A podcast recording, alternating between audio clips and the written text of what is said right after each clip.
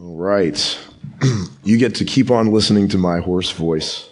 I'm probably thinking about it more than you are, so I'll just stop talking about it. But if you have your Bible, let's turn to Romans chapter 16, and we're going to be in verses 17 and 18 today. And uh, if you don't have a Bible, then get one of the black Bibles on the end of each pew, and I believe it's on page 950 in that Bible. And you can just keep that one for yourself if you don't have a physical copy of the Bible for yourself. Uh, let's read this together Romans 16, verses 17 and 18. I appeal to you, brothers, to watch out for those who cause divisions and create obstacles contrary to the doctrine that you have been taught. Avoid them. For such persons do not serve our Lord Christ, but their own appetites, and by smooth talk and flattery they deceive the hearts of the naive. This is a passage that's very similar to what Jesus said in Matthew chapter 7, verses 15 and 16.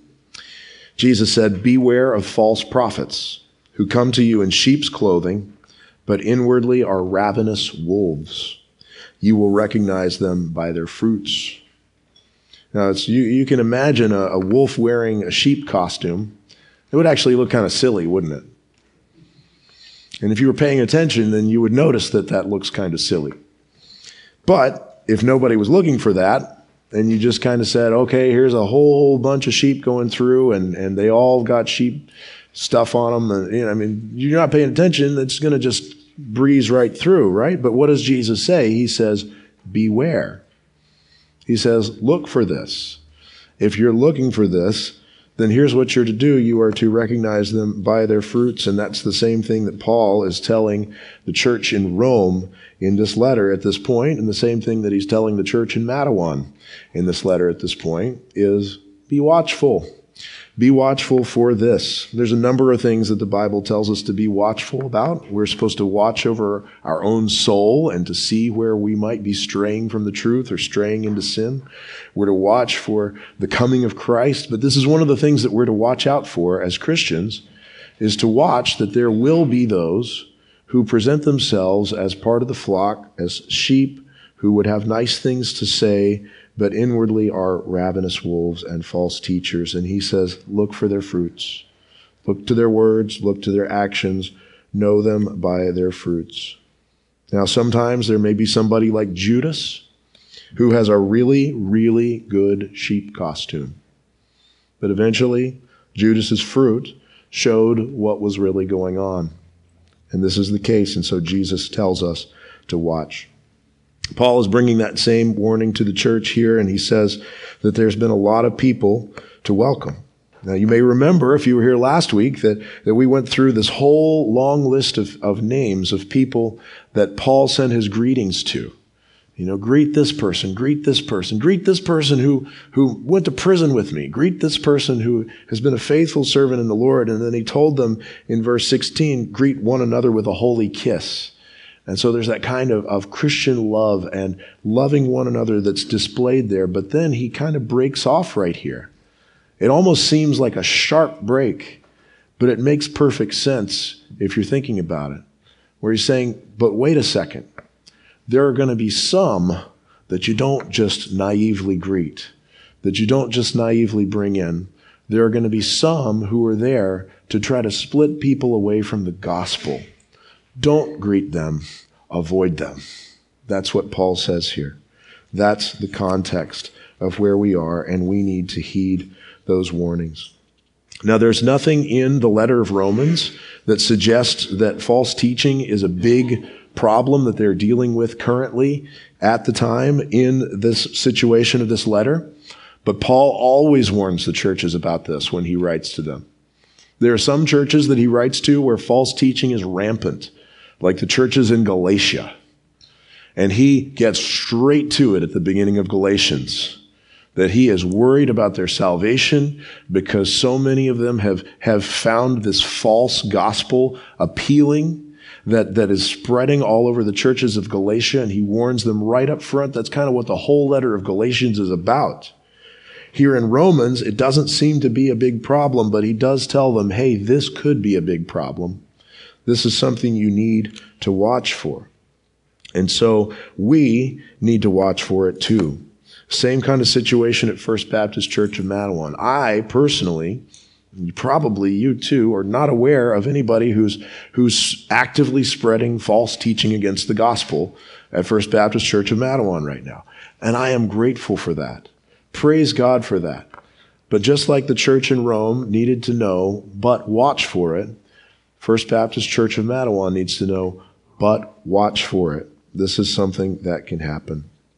This passage, by the way, is not about all Christians who have something wrong in their thinking or all Christians who have something wrong even in their conduct, right? It is possible for there to be people who have errors that can be corrected, right? There's a difference between, oh, I got something wrong and I am leading people astray and seeking to divide them off from the gospel. I'll just give you an example. Um, it, it, it, Paul says in, in Colossians 3.16 that we teach and admonish one another in all wisdom. He says in, in Romans 14.15 that we instruct one another. That, that's the kind of thing that's supposed to happen when there's error. If, if there was somebody uh, who was, was talking to you about the Trinity, a fellow church member, and it sounded like that fellow church member had a wrong understanding of the Trinity.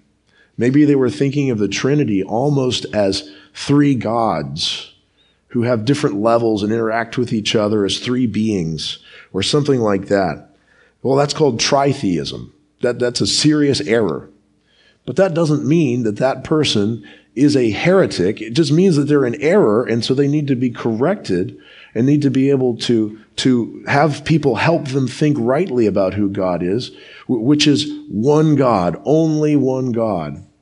One God in three persons, one substance in three subsistences, if you want to use that language that's in the, the 1689 confession. Uh, and so we, we can correct each other, we can help each other, but what, what if there are those who would then say, no, you're wrong about that. I think it is three gods, and I'm gonna, I'm gonna start telling people this. I'm gonna start winning people over to my side.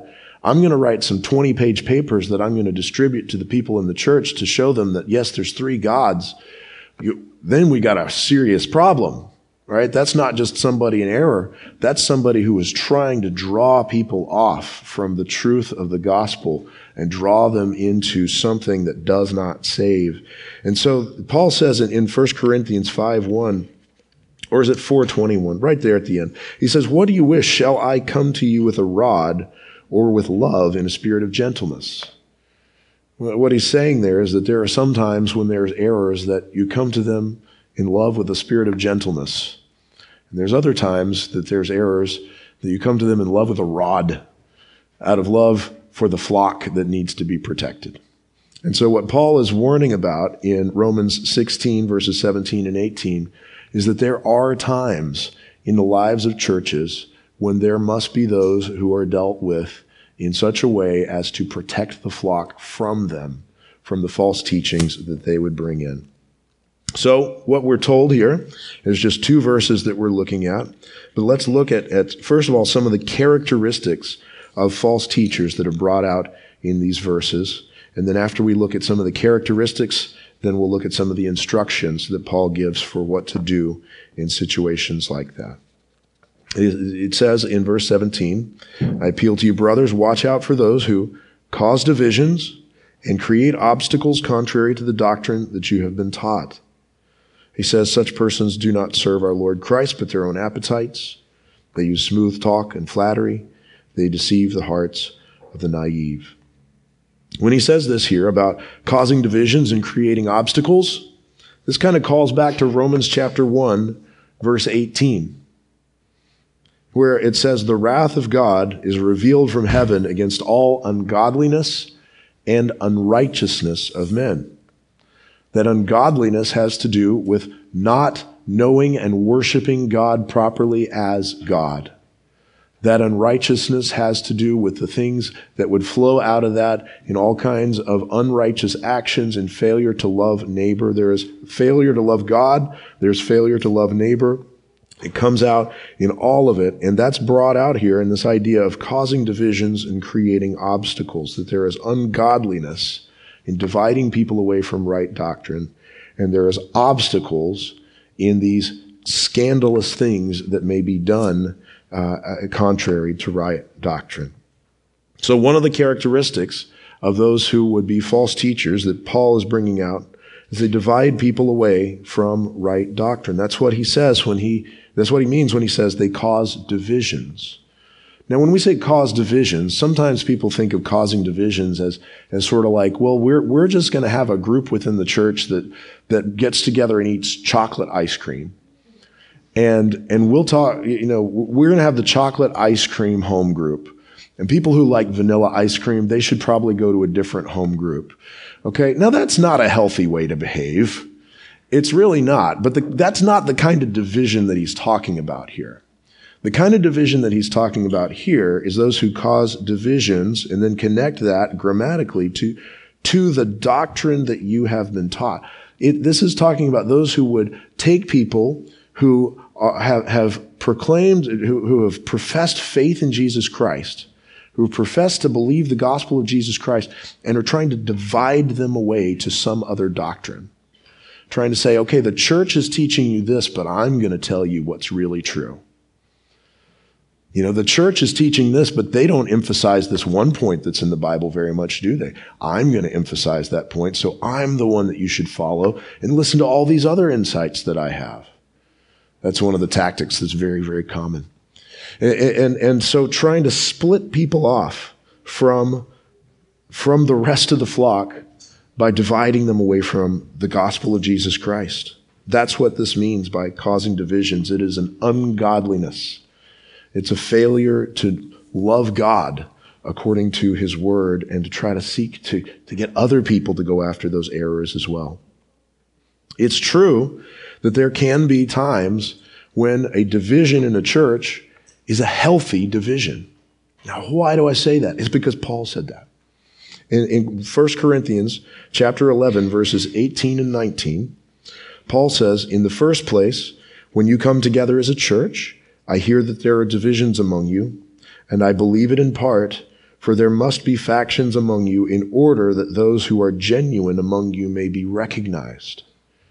Now, I should clarify, it's not really a healthy division because there shouldn't be non believers who are part of the church. But when he says this to the church at Corinth, he's saying, This is what's going on.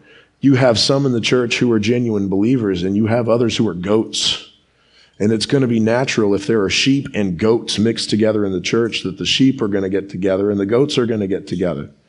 And he says, this is something that is necessary so that those who are genuine in their faith may be recognized. And so it, it is a natural division for there to be a division between those who actually repent and believe in the Lord Jesus Christ and those who don't. But the kind of division that we don't want is where people are trying to draw people off to that goat side. Come on. Come away from the gospel. Come away. When there's a splinter group within the church that's forming around falsehood, it is not the duty of the rest of the church to say, well, let's just agree to disagree so that we can maintain unity. The duty of the rest of the church is to say, let's expose the falsehood for what it is so that we can maintain unity around the gospel. See, this is the, this is the true source of Christian unity is the gospel of Jesus Christ.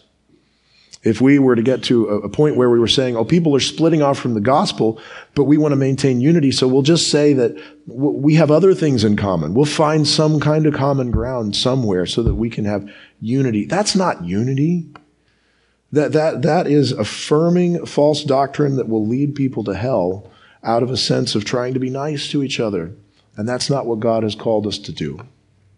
He's called us to unify around the true gospel of Jesus Christ. The same church in Rome that received this letter, even though they weren't dealing with any false doctrine at this point, sad to know that this same organization eventually was taken over by division, by divisive heretics that transformed that organization into what today is called the Roman Catholic Church.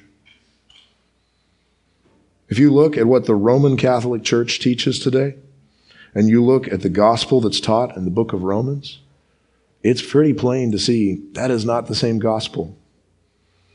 The intention of Martin Luther, the intention of lots of the other Protestant reformers, it wasn't originally to break away from the Roman Catholic Church. It was to try to help the Roman Catholic Church to return to the doctrines of God's grace alone, through faith alone, in Christ alone, that are taught in this letter to the church at Rome.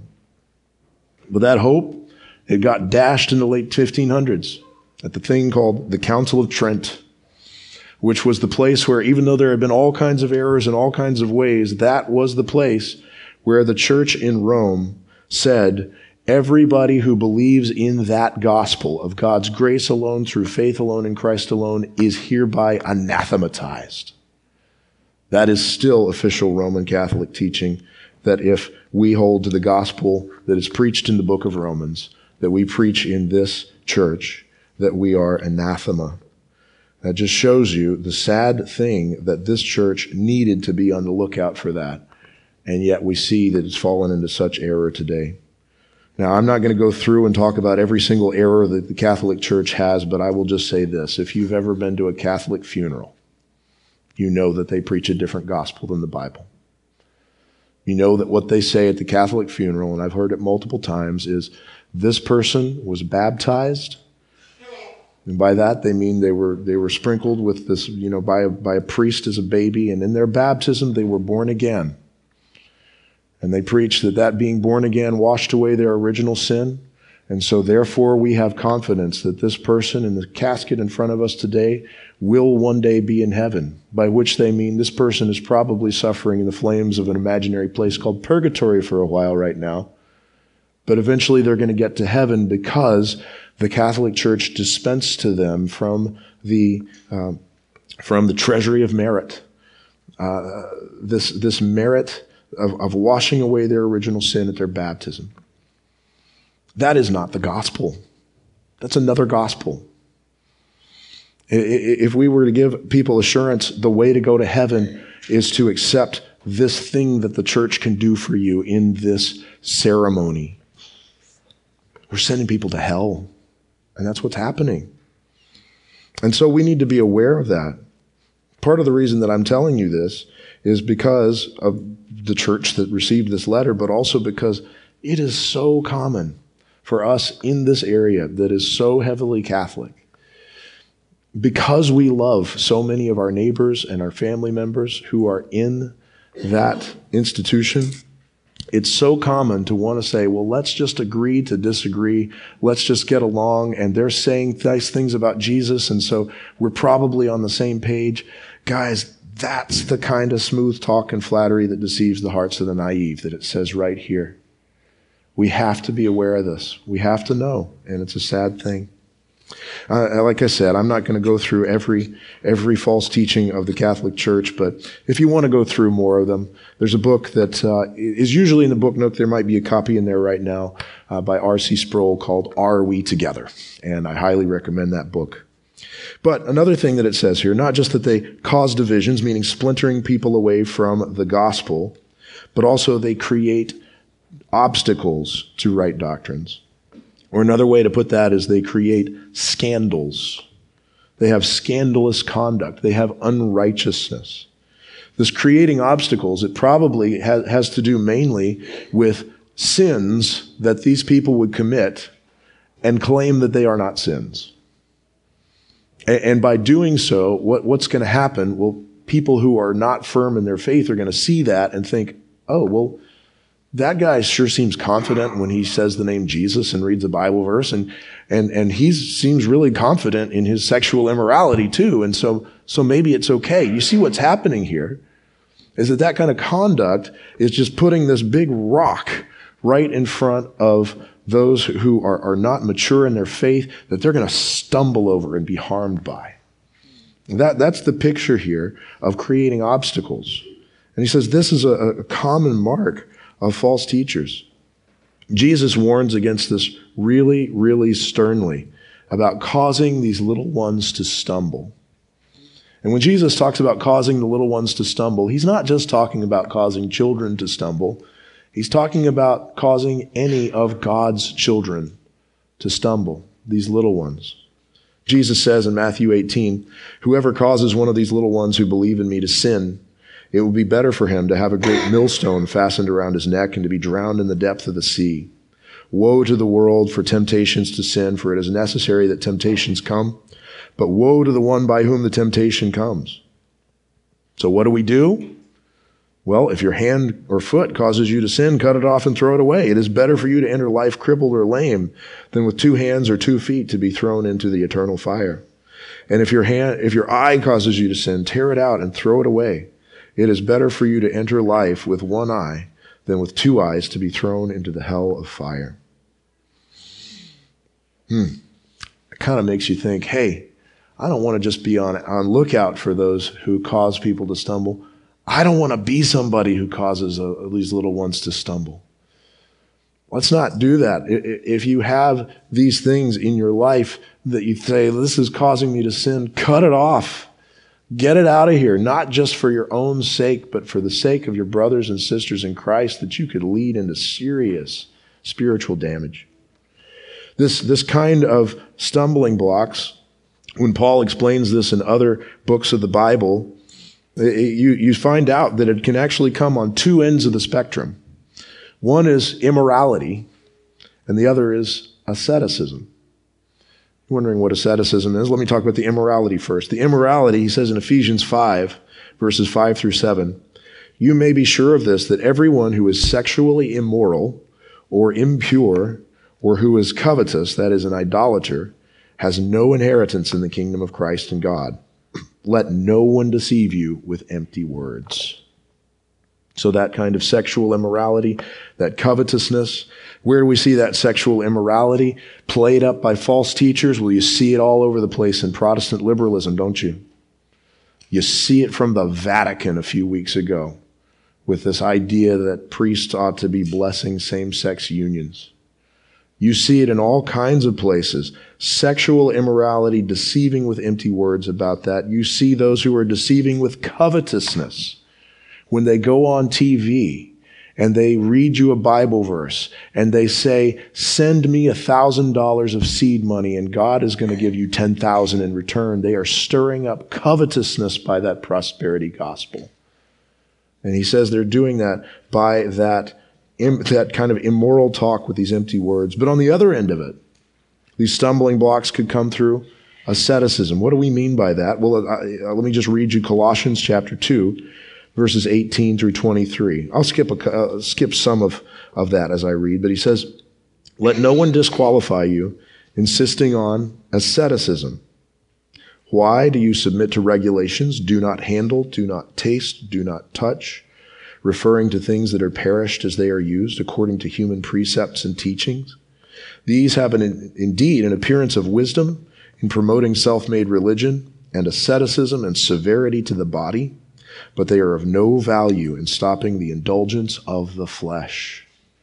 See what this would be? This would be creating a stumbling block by saying, if you really, really want to serve God, then you need to know that nobody should ever get married.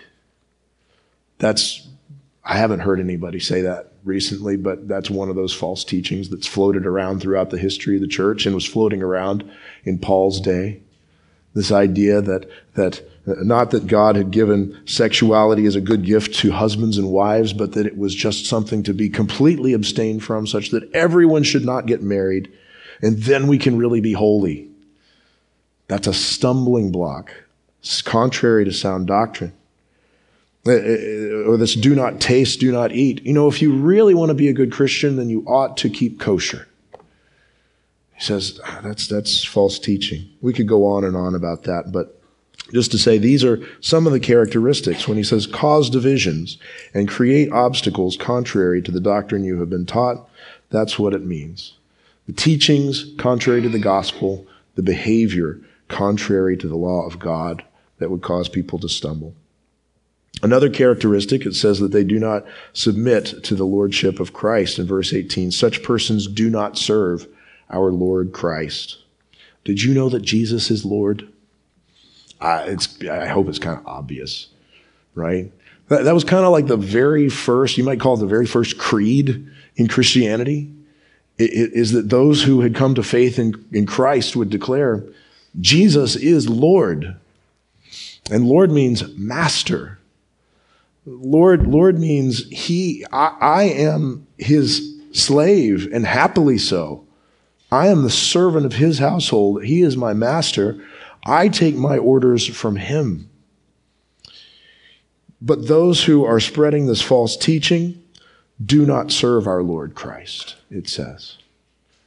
They may look at Jesus and they may have some kind of a reverence for Jesus that would come out with some sort of words of, of admiring Jesus, and yet they don't submit to him as Lord.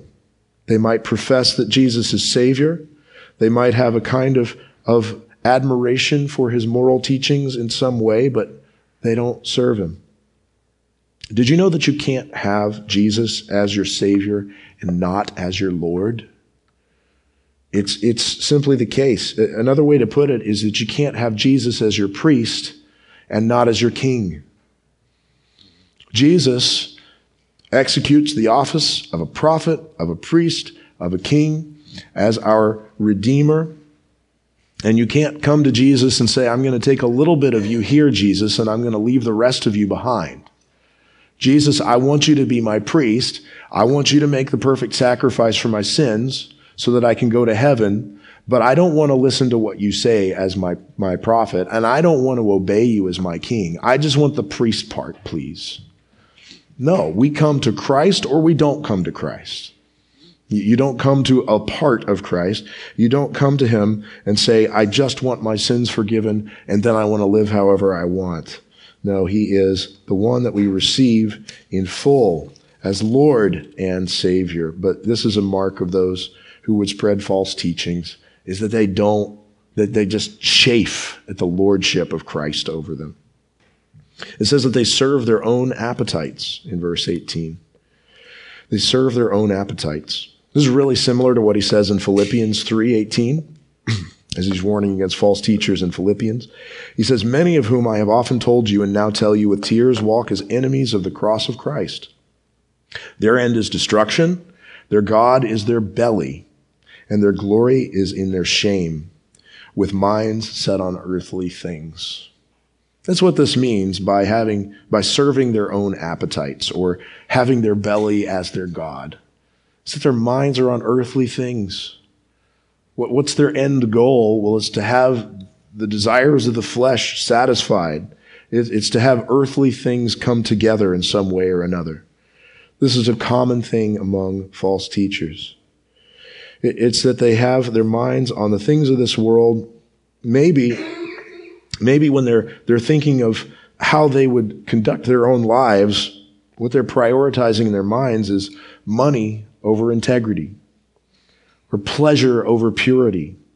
Or maybe they're prioritizing gaining power over serving people humbly. Maybe they're prioritizing making a name for themselves over making Christ preeminent. And it's not just in personal lives, it's also how they would want the life of the church to be conducted.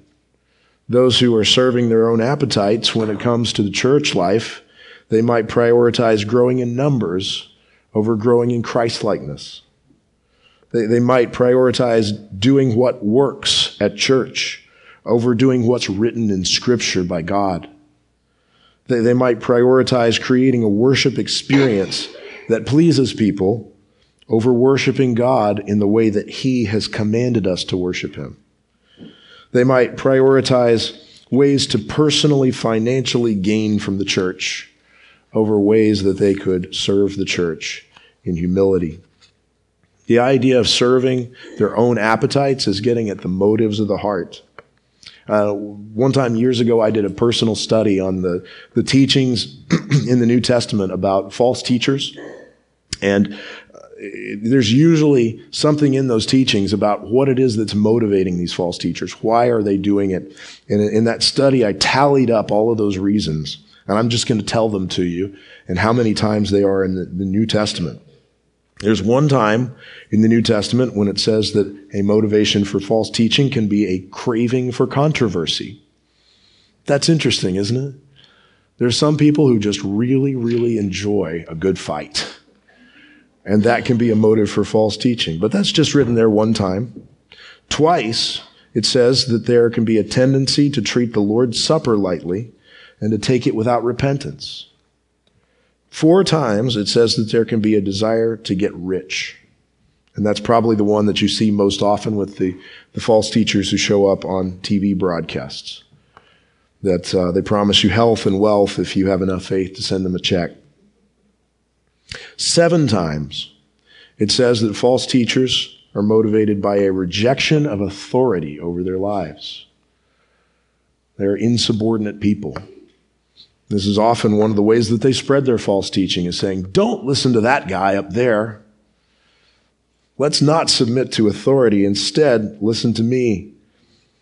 Seven times again, it says that they're motivated by a desire to be powerful or influential or admired, to make a name for themselves. But here's the number one reason that's given in Scripture 13 times given as a motivation for false teaching, almost twice as much as anything else. A desire to feed the desires of their flesh, their appetites, even sexual desires, various kinds of ugly things like that. It, it, it just, there's some who just say, okay, I want to be in Christ, but I also want to feed my flesh. Let's make a way. And that is a very dangerous path. If you're on that path, you are on the path to maybe becoming a false teacher yourself. If you're on the path where you say, I want Jesus and I want the desires of my flesh, you need to urgently repent right now before you end up on the wide path that leads to destruction. Repent. Another thing that it says about, about these, uh, these false teachers is that they lie in appealing ways, in flattering ways. In verse 18, it says that they use smooth talk and flattery to deceive. Smooth talk and flattery. Now, when we hear that, I think all of us think to ourselves, well, I'd never be fooled by that. Well, but it's smooth and it's flattering. That's the whole point. Even that word smooth sometimes can be translated as plausible or sounds reasonable. Wow, sounds really smart. Smooth talk. How do they fool so many people? Well, you know what? If you're not watching for it, if you're naive and you're getting flattered, receiving all kinds of compliments from a person who seems very smart, you can get fooled one of the first audiobooks that I ever listened to after uh, uh, after it started being possible to download audiobooks was about this uh, this man who was a con artist who pretended to be a member of the Rockefeller family. So he, he moved to New York City and, and he went around telling people that, that his name was Clark Rockefeller. And, uh, you know, just dressing up as though he were a rich person and going to the right parties and talking in the right way. And, and before you knew it, people all over town said, oh, this, this Rockefeller guy's around. And he managed to get millions of dollars out of people by this. And, people who would probably say to themselves, well, I can never be fooled. Well, the Bible is warning us right here that there are those who would fool us not just about things of the world like that. There are those who would fool us about the gospel of Jesus Christ and who would say, Hey, you never really knew the truth until I was around here. And boy, aren't you somebody who really loves God and is so, so, so spiritual? And I, I see God at work in you, flattering you, buttering you up, doing all of these things so that they could then draw Christ's sheep away. Be watchful. Be watchful.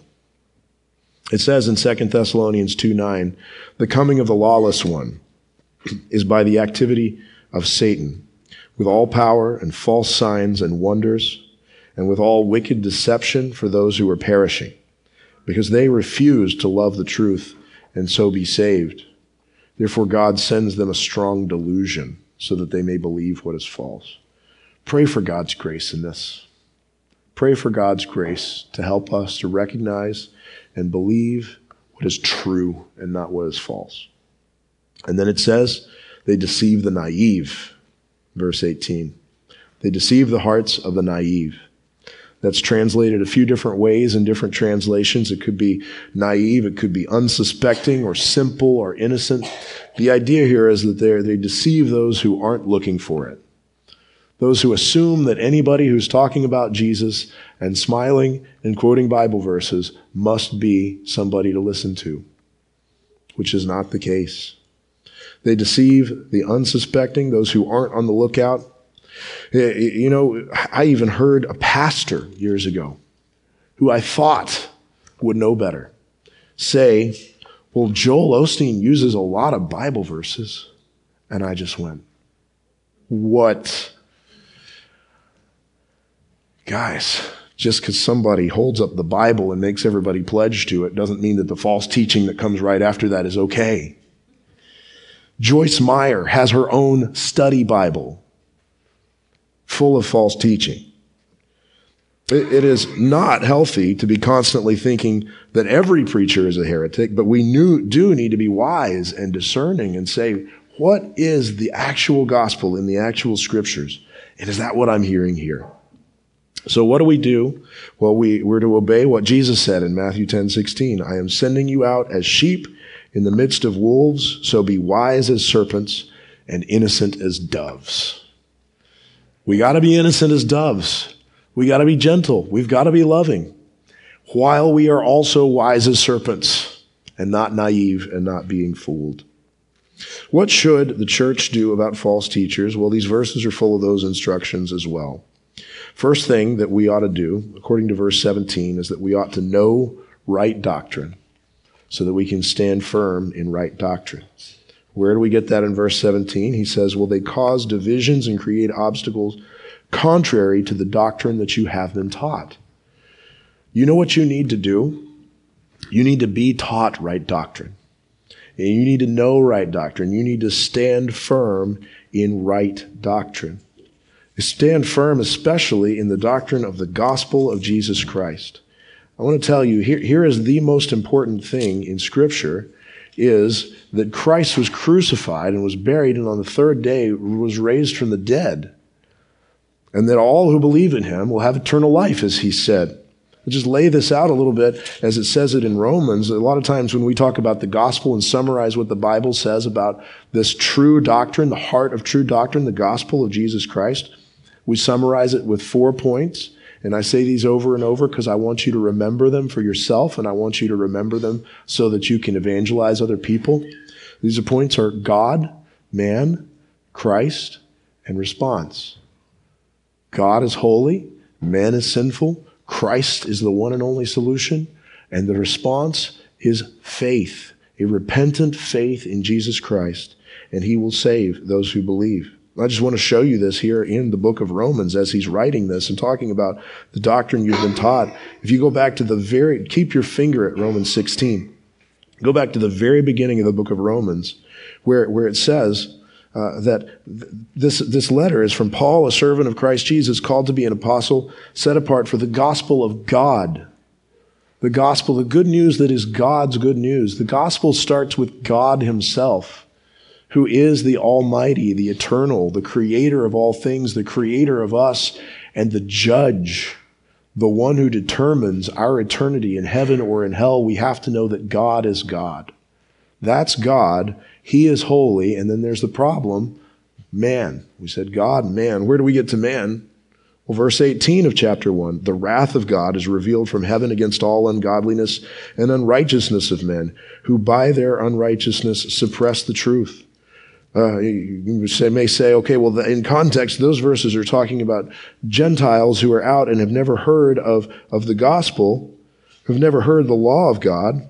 But then you get to chapter 2 and it says, you have no excuse, O man, every one of you who judges, for in passing judgment on another, you condemn yourself, because you, the judge, practice the very same things. We know that the judgment of God rightly falls on those who practice such things. Or as it says in, in chapter 3, verse 9, what then? Are Jews any better off? No, not at all, for we have already charged that all, both Jews and Greeks, are under sin. As it is written, none is righteous, no, not one, no one understands. No one seeks for God. All have turned aside. Together they have become worthless. Not one does good, not even one. Or, or as it says in Romans 3:23, for all have sinned and fall short of the glory of God. See what you have there is a holy God and sinful man, And that puts us in a predicament that there is nothing we can do to save ourselves. But God has done something to save us. As it says in Romans 3:24, and we are justified, made right with God by his grace as a gift through the redemption that is in Christ Jesus, whom God put forth as a propitiation by his blood. Jesus is the solution. The eternal Son of God who has assumed a human nature, come into this world, lived a perfectly righteous life for us in our place, died, taking the full curse for our sin, for all who would ever believe at the cross, putting it away, rising from the dead, demonstrating himself to be Lord. He, he has paid it all. And, and then that raises the question, how do we receive that? We've got a holy God, sinful man, and Christ is the solution. But how do we receive it? It's the response that comes at the end of verse 25. To be received by faith. To be received by faith. As he says in, in Romans 4, verse 4, now to the one who works, his wages are not counted as a gift, but as his due, and to the one who does not work, but believes in him who justifies the ungodly, his faith is counted as righteousness a faith that repents of sin, turns to Jesus Christ as Lord, believing in Him alone. That's how we're saved. That's the doctrine that you've been taught. Now, there's a lot more doctrine in Scripture that just goes deeper and deeper into that beautiful gospel of Jesus Christ and shows you the full extent of the law of how God would have us to live, but also how deeply we've broken it and how gracious He is to us in Christ. We have throughout all of Scripture so much to be taken in. And what are you going to do? How are you going to stand firm? How are you going to know what is the doctrine that you have been taught so that you're aware of what's contrary to that? You've got to stay in it. I don't know about you guys, but my brain is a leaky bucket. It is such a leaky bucket. If I say to myself, okay, I've got this subject down, and I go away and I don't do any reading in that subject for maybe even a couple of years, I come back and I think, wait a second. I thought I had all this down, but it started to drain out. When I think to myself, okay, you know what? I have, I already know a lot about that part of the Bible. I preached a whole sermon series on that book of the Bible. Maybe I could just skip forward in my Bible reading plan. What a silly, ridiculous thing for me to think. My brain is a leaky bucket. I need it. I got to keep going back there. I have to keep on pouring the scripture into my mind. I have to keep on being taught right doctrine. And I think probably you do too. I know we do. We have to stick with the truth. We have to stay with what we have been taught. If you want to, to have this as, as, as your, not just your responsibility fulfilled, but your spiritual protection, we have to keep ourselves in this book of the Bible. We have to be reading our Bible systematically. We have to be reading our Bible continually. We have to be praying for God's help and understanding. But not only that, you need to be coming to church. And you, you, you, need to be coming not just to the worship service, but to things besides the worship service, where there's more interaction and ability to ask questions and kind of dig in on, on doctrinal things. We need to read and reread faithful statements of sound doctrine, like our church's doctrinal statement, the New Hampshire Baptist Confession of 1853, or other faithful doctrinal statements like the Second London Baptist Confession of 1689, the Baptist Catechism, things like that. They are so, so helpful for standing firm in right doctrine. We need to have personal conversations with people about the Bible, especially our fellow church members, where we're talking about what is true, building each other up, Maybe you could go to the book nook and get a book. There's good books back there. Maybe you could read it. And maybe then you could get another one. And, and you could have some of these, these greatest Bible teachers that have ever lived teaching you the Bible and right doctrine as you read those books. This is something where not just for the sake of being somebody who's learned a lot, but for the sake of the health of our souls and the health of our church, that we can all stand firm in this right doctrine and watch out for those who cause divisions and create obstacles contrary to the doctrine that you have been taught. And that's the next thing he said to watch out for these false teachers. We've got to watch out. This is to be watchful, to look out, to notice, to mark. There, there are common false teachings that we we know we need to be watching out for.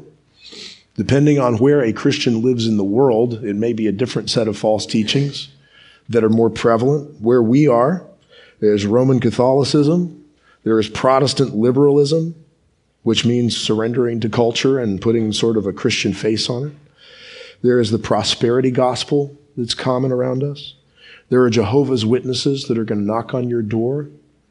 And if you've really shared the gospel with them, they're going to put, put you on the list where they don't knock on your door anymore. That's how you know if you've shared the gospel well with them, they don't come back.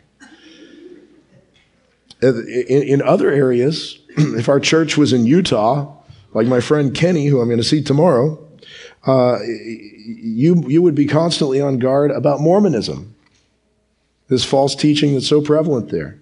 I, I spoke last week to one of our, our uh, a pastor of a fellow fire church in Kenya, in Africa, and he was talking about how they have to be on guard all the time for a tendency in their area for people to try to mix witchcraft in with church.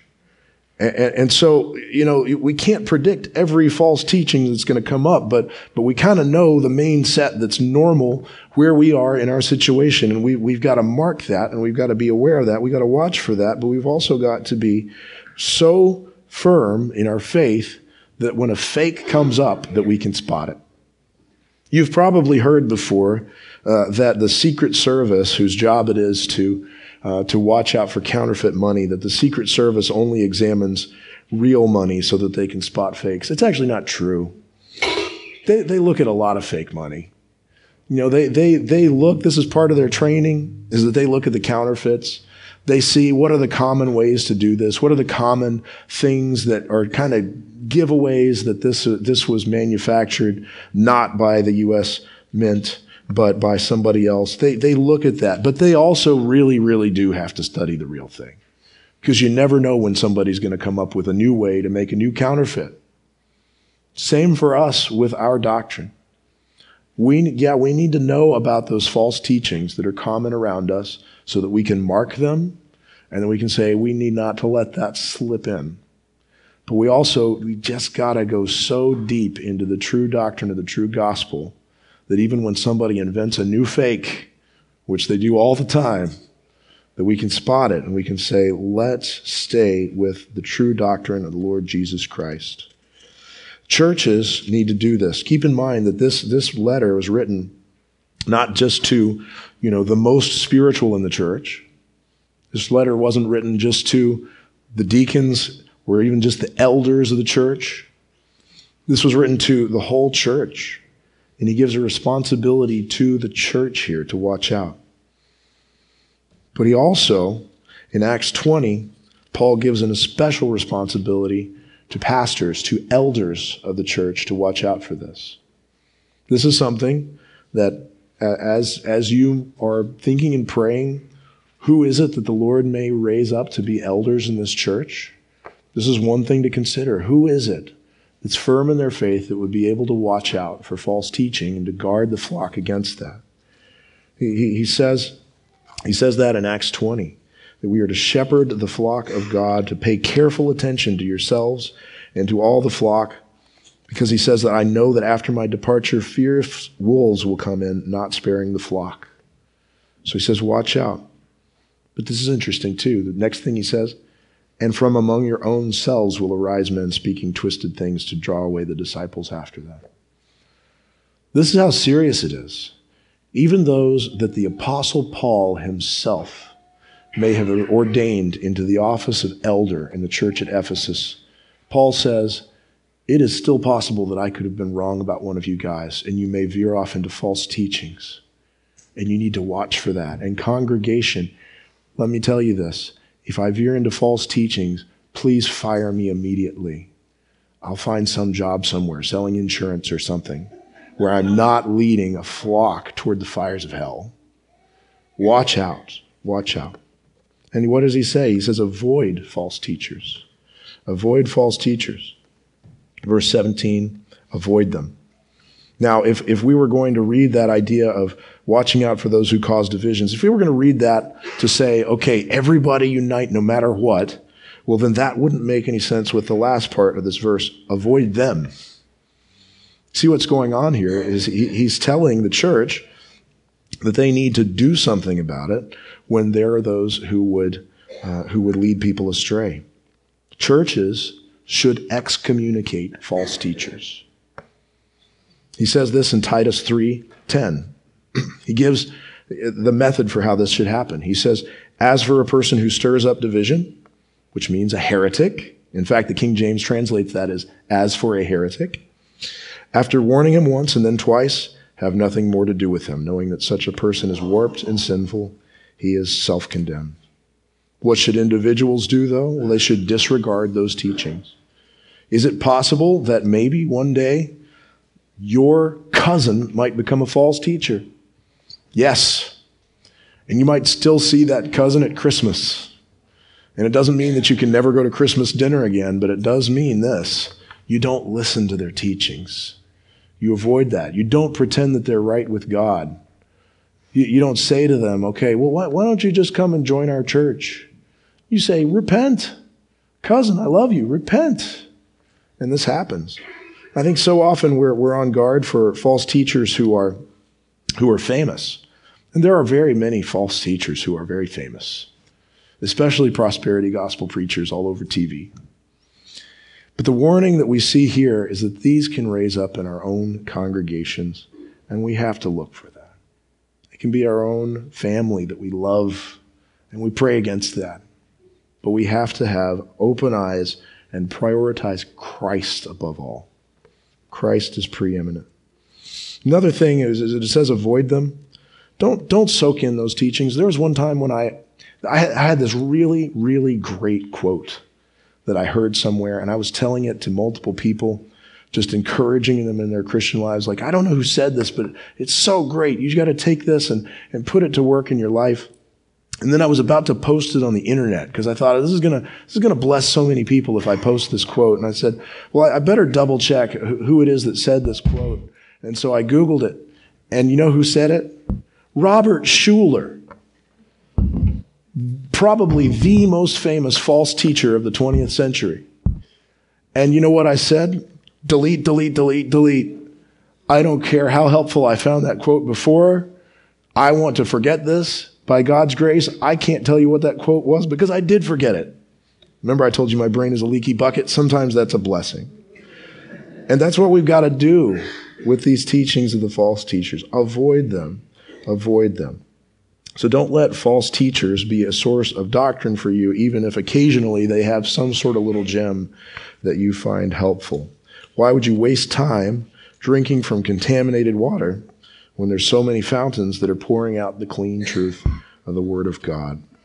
But here is the big point God is gracious to us in Jesus Christ as we receive Him in the true gospel of Jesus Christ. He is holy, we are sinful. Christ is the solution, and we receive Him by repentant faith in Jesus. Receive Him and stand firm in that doctrine and don't be deceived. Let's pray. Lord, we thank you that you are our great shepherd. We thank you that you are the one who teaches us what is true. And I pray that you'd help us to stand firm in what's true for your glory and for our good. Father, I pray that you would prevent all of the people who are sitting right in front of me right now from ever becoming false teachers themselves.